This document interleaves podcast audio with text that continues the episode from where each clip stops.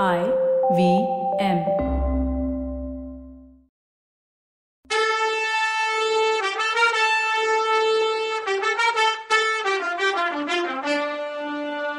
வணக்கங்க. நான் கவிதா பேசுறேன். வெல்கம் டு கதை பாட்காஸ்ட் சிவகாமியின் சபதம். இது எபிசோட் நம்பர் ஐம்பத்தி மூணு.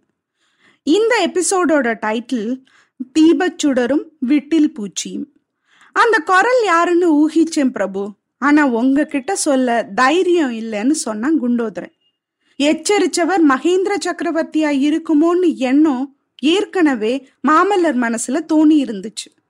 குண்டோதரனும் அதைத்தான் ஊகிச்சிருப்பான்னு அவருக்கு புரிஞ்சுது. மாமல்லரோட மனசுல மகிழ்ச்சி வெக்கம் வேதனை இந்த உணர்ச்சி ஒரே நேரத்துல வந்துச்சு. குண்டோதரன் எச்சரிச்சது மகேந்திர சக்கரவர்த்தியா இருக்கும்போது படையை பத்தி கவலைப்பட வேண்டியதில்லை. எல்லாரையும் காப்பாத்தி இருப்பார்னு தோணுச்சு அவருக்கு. ஆனா நம்ம கிட்ட நம்பிக்கை இல்லாம தானே அவர் தொடர்ந்து வந்திருக்கணும்? அதுக்கு தகுந்தா போல நம்மளோட வேலையும் அப்படித்தானே இருக்கு? நதிக்கரையில படைய விட்டுட்டு தனியா வந்து வெள்ளத்திலையும் சிக்கிக்கிட்டோமே. சக்கரவர்த்திய திரும்பவும் சந்திக்கும் போது அவர் முகத்தை எப்படி ஏறிட்டு பாக்குறது இதுக்கு டோட்டலா எதிர்ப்பதமா இன்னொரு எண்ணமும் வந்துச்சு. எது எப்படினாலும் போகட்டும். என்ன எனக்கு இழிவு வந்தாலும் எப்பேற்பட்ட அவமானம் வந்தாலும் வரட்டும். இந்த ஒரு நாள் சந்தோஷத்துக்காக எதைத்தான் சகிச்சுக்க கூடாது? இனி வர்ற காலமெல்லாம் இந்த ஒரு நாளோட சந்தோஷ வாழ்க்கையை நினைச்சு நினைச்சு பார்த்து சந்தோஷப்படலாம்ல அப்படின்னு யோசிச்சாரு. அதுக்குள்ள குண்டோதரன் பிரபு நடந்தது நடந்துருச்சு. இனிமே நடக்கிறத பத்தி தானே யோசிக்கணும்னு சொல்லி அவர் சிந்தனையை கலைச்சான். வேற என்ன இருக்கு யோசனை பண்ண? வெள்ளத்துல வந்து மாட்டிக்கிட்டோம். இங்க இருந்து போற வழிய பார்க்கணும்னு சொன்னாரு மாமல்லர். பிரபு இன்னைக்கு ராத்திரி தங்குறத பத்தி முதல்ல யோசிப்போம். திறந்த வெளியில தங்க முடியாதுல்ல? ராத்திரி மழை புடிச்சுக்கிட்டா என்ன பண்றதுன்னு கேட்டான் குண்டோதரன். எங்க தங்கலான்னு நினைக்கிறேன்னு கேட்டாரு மாமல்லர். அதோ கொஞ்ச தூரத்துல ஒரு கிராமம் தெரியுது. அங்க போய் நான் முதல்ல விசாரிச்சுக்கிட்டு வர்றேன்னா குண்டோதரன். அப்படியே செய்யினாரு மாமல்லர். அப்போ மாமல்லா மாமல்லான்னு சுகரிஷியோட குரல் கேட்டுச்சு. அந்த குரல் வழியா போன மாமல்லர் பாறை பக்கத்துல மகிழ மரத்தடியில சிவகாமி தனியா உட்கார்ந்துருக்கத பார்த்தாரு. அவ பக்கத்துல தானும் உட்கார்ந்தாரு. பாஞ்சு போன வெள்ளத்தோட இறைச்சலை தவிர வேற சத்தம் எதுவும் கொஞ்ச நேரத்துக்கு அங்க இல்லாம இருந்துச்சு.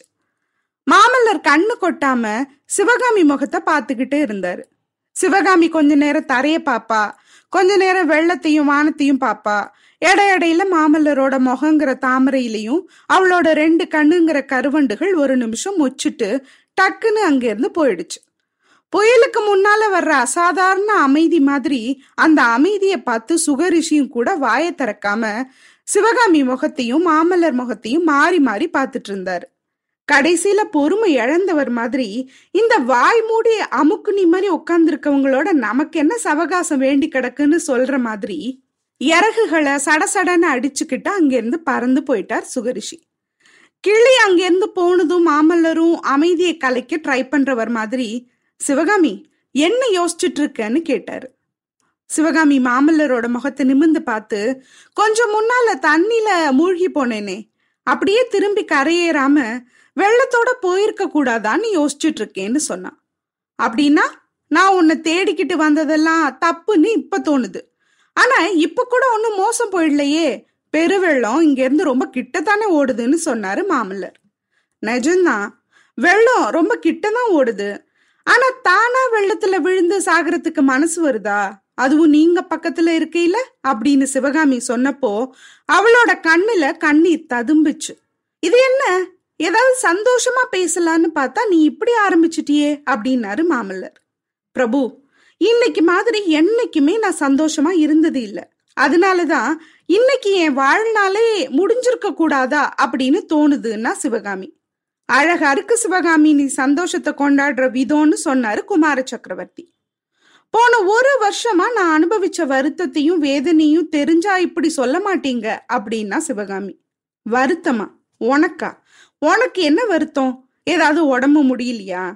ஏன் எனக்கு சொல்லி அனுப்பலன்னு கேட்டாரு மாமல்லர். உடம்புக்கு ஒண்ணும் இல்ல பிரபு. உடம்பு மூணு வேளையும் சாப்பிட்டுக்கிட்டு ஆடை ஆபரணங்களையும் போட்டுக்கிட்டு நல்லா தான் இருந்துச்சு. எல்லா துன்பத்தையும் வேதனையும் மனசுதான் அனுபவிச்சதுன்னு சொன்னா சிவகாமி. ஆஹா வருத்தமும் வேதனையும் உனக்கு ஏன் வரணும்? யாராவது உன்னை தொல்லை பண்ணாங்களா என்ன? உன் அப்பா அதை தடுக்காம என்ன செஞ்சுட்டு இருந்தாரு? அப்படின்னு கேட்டாரு மாமல்லர். சிவகாமி எதை சொல்றா எதனால இப்படி பேசுறான்னு மாமல்லருக்கு தெரிஞ்சுதான் இருந்துச்சு. இருந்தாலும் அவ வாயில சொல்லி கேட்கணுங்கிறதுக்காகவே அப்படி புரிஞ்சுக்காதவர் மாதிரி பேசிட்டு இருந்தாரு. அதுக்கு சிவகாமி ஒருத்தராலையும் எனக்கு தொல்லை இல்லை. காட்டுல வளர்ந்த அப்பாவி பொண்ணு நானு. எனக்கு பேச தெரியாது பிரபு. என் மனசு படுற வேதனைக்கெல்லாம் உங்களை நான் மறக்க முடியாததுதான் காரணம் அப்படின்னு சொல்லி கடகடன்னு கண்ணீர் வடிச்சா. மாமல்லர் ஆர்வம் பொங்குன கண்ணால அவளை பார்த்து இவ்வளவுதானே சிவகாமி? அதுக்காக இப்போ ஏன் கண்ணீர் விடணும்? நானும் தான் உன்னோட நினப்புனால எவ்வளவோ வேதனையை அனுபவிச்சேன். என்னோட ஓலையெல்லாம் நீ படிக்கலையான்னு கேட்டாரு இளவரசர்.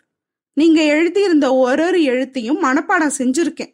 ஒரு ஒரு ஓலையையும் நூறு தடவைக்கு மேல ரதிக்கு படிச்சு காட்டியிருக்கேன். ஓலையை படிக்கும்போது சந்தோஷமா இருக்கும். அப்புறம் அந்த அளவுக்கு வேதனை அதிகமாயிடும். உங்க மேல கோம் கோமா வரும்னு சிவகாமி சொல்லும்போது சிவகாமி உனக்கு என் மேல கோவிச்சுக்கிற உரிமையாவது இருந்துச்சு. எனக்கு அந்த உரிமை கூட இல்லையா? யாரோட வேதனை அதிகம்னு சொல்லு அப்படின்னாரு மாமல்லர். என் மேல நீங்க கோச்சுக்கலையா? அப்படின்னா அசோகபுரத்து புத்த விகாரத்து வாசல்ல என்ன பார்த்துட்டு ஒரு நிமிஷம் கூட லேட் பண்ணாம போனீங்களே. ஏன்? என் மேல அவ்வளோ பாசமா? அப்படின்னு கேட்டா சிவகாமி.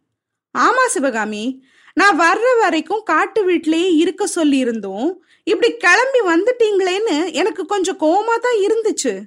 ஆனா அன்னைக்கு ராத்திரியே புயலும் மழையும் இருந்தாலும் நான் கிளம்பி வரலையா? எவ்வளவு முக்கியமான வேலையெல்லாம் விட்டுட்டு வந்தேன். இப்ப கூட அங்க என்ன ஆச்சோ என்னவோ. அதையெல்லாம் மறந்துட்டு உன்னோட முகத்துல ஒரு புன்சிரிப்புக்காக காத்துட்டு இருக்கேன். நீனா கண்ணீர் விட்டு என்னை கலங்க அடிக்கிறேன்னாரு மாமல்லர். எல்லாம் உங்களால வந்த மாற்றம்தான். ரெண்டு மூணு வருஷத்துக்கு முன்னால ஓயாம சிரிப்பும் சந்தோஷமா தான் இருந்தேன். காட்டுல எதேச்சையா தெரியற மான் மாதிரி துள்ளி விளையாடிட்டு இருந்தேன்.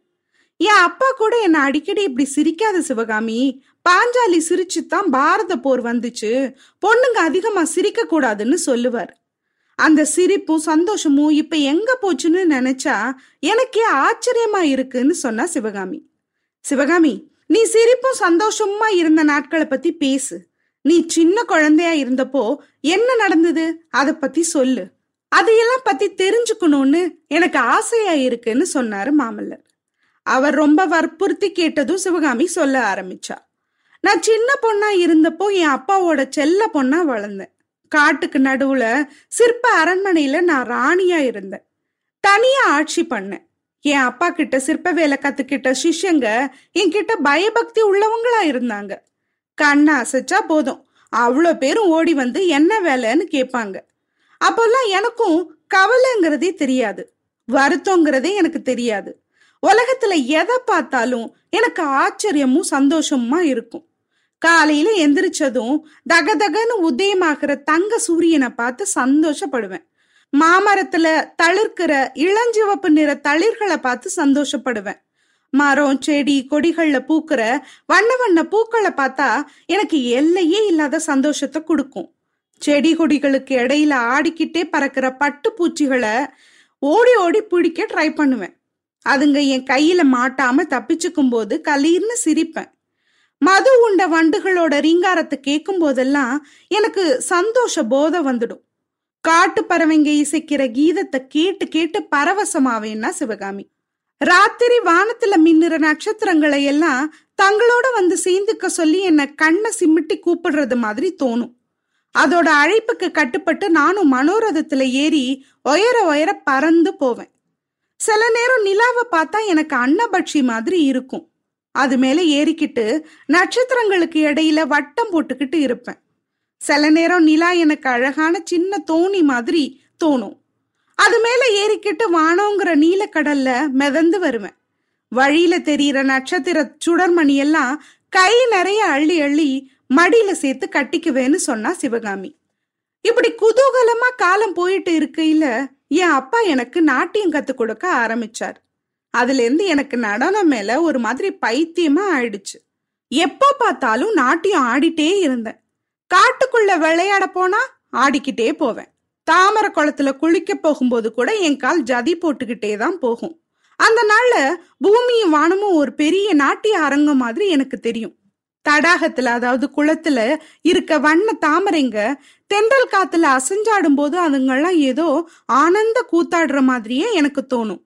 வானோங்கிற அரங்கத்துல விண்மீன் எல்லாம் விதவிதமா ஜதியோட நாட்டியம் ஆடிக்கிட்டு திரும்ப திரும்ப சுத்தி வர்றதா எனக்கு தோணும்.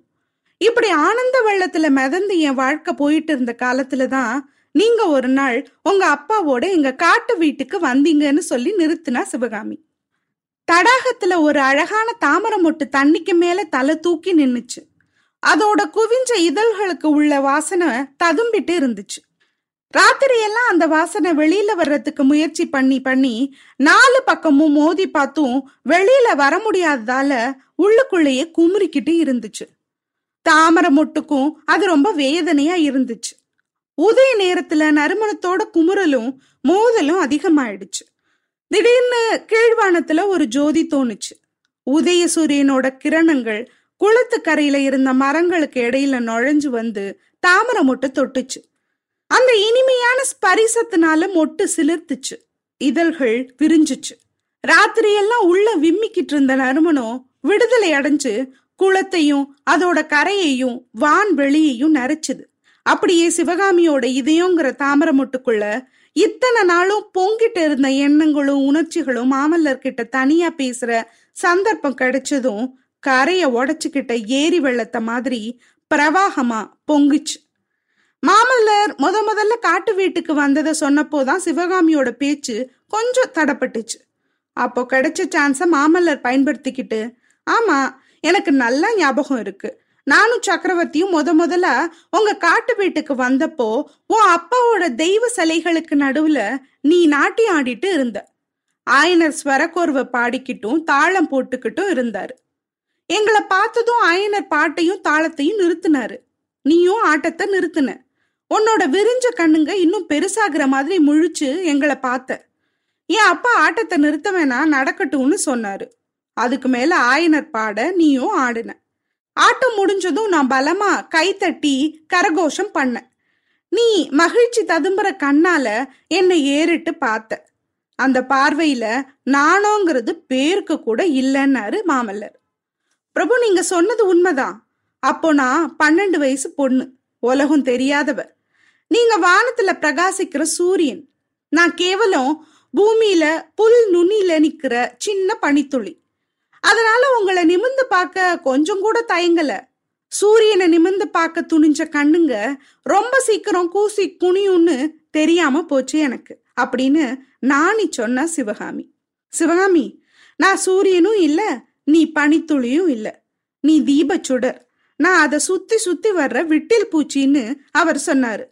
எப்பா எப்பா என்ன ஒரு ஓமை என்ன ஒரு ஓமை? இப்படியே காதல் பேச்சுக்களை கேட்டா எங்களுக்கு நேரம் போறதே தெரியாது. நீங்க பேசிக்கிட்டே இருங்க. நாங்க கேட்டுக்கிட்டே இருக்கோம். என்ன நடக்குதுன்னு அடுத்த எபிசோட்ல பார்க்கலாம். அது வரைக்கும் நன்றி வணக்கம்.